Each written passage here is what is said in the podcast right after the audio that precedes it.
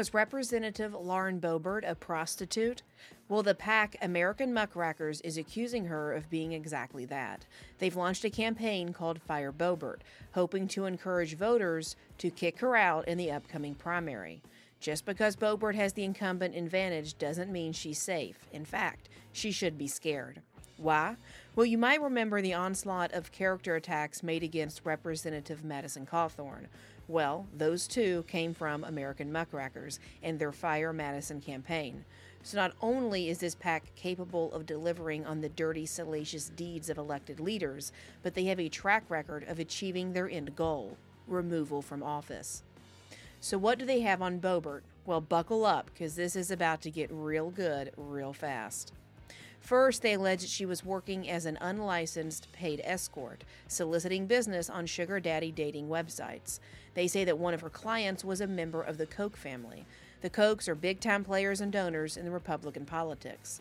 They say that she used this client to introduce her to Senator Ted Cruz. He then encouraged her to run for office and donated more than $130,000 to her campaign. He also then helped her raise a lot of money when she made stops in Texas. But it gets worse. Apparently, she had an abortion when she was around 18 years old, and then another one in 2009.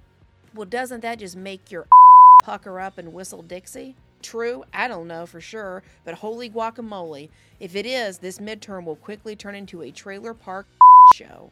This would make Representative Katie Hill's naked pictures and thruple scandal look like a cakewalk.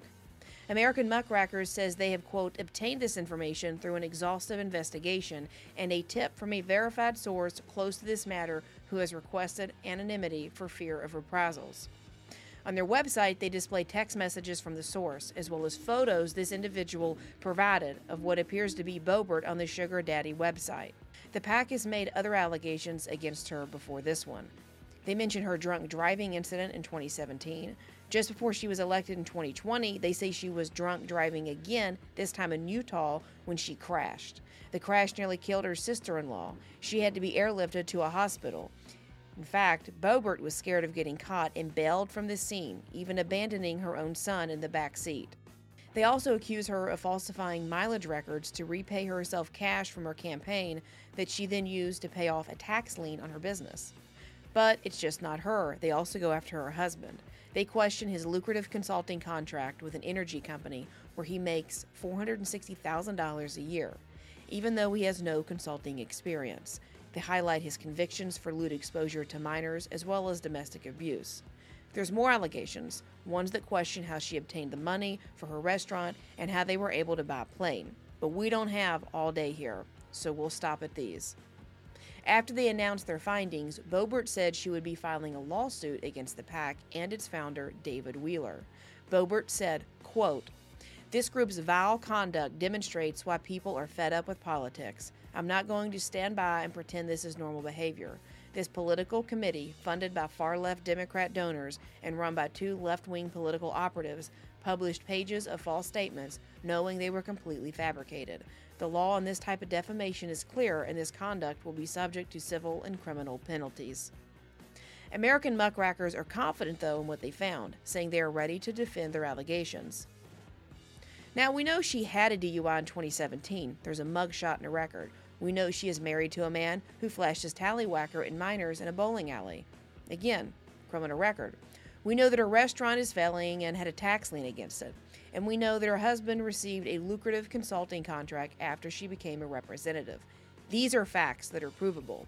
So here's my question Let's say all the escort and abortion allegations are false. We're still left with a drunk driver who can't run a business and has a perverted husband. Why would anyone want that representing them in Congress? It's like somewhere over the last couple of years we turned into the movie Idiocracy. So, why did Americans vote for her? Moreover, why would someone like her even want to run for office since she's clearly lacking maturity and intelligence? And why would she even think she could do it and could win? Well, to paraphrase a more than 20 year old quote from President Clinton advisor James Carville, when you drag a $100 bill through a trailer park, you never know what you'll find.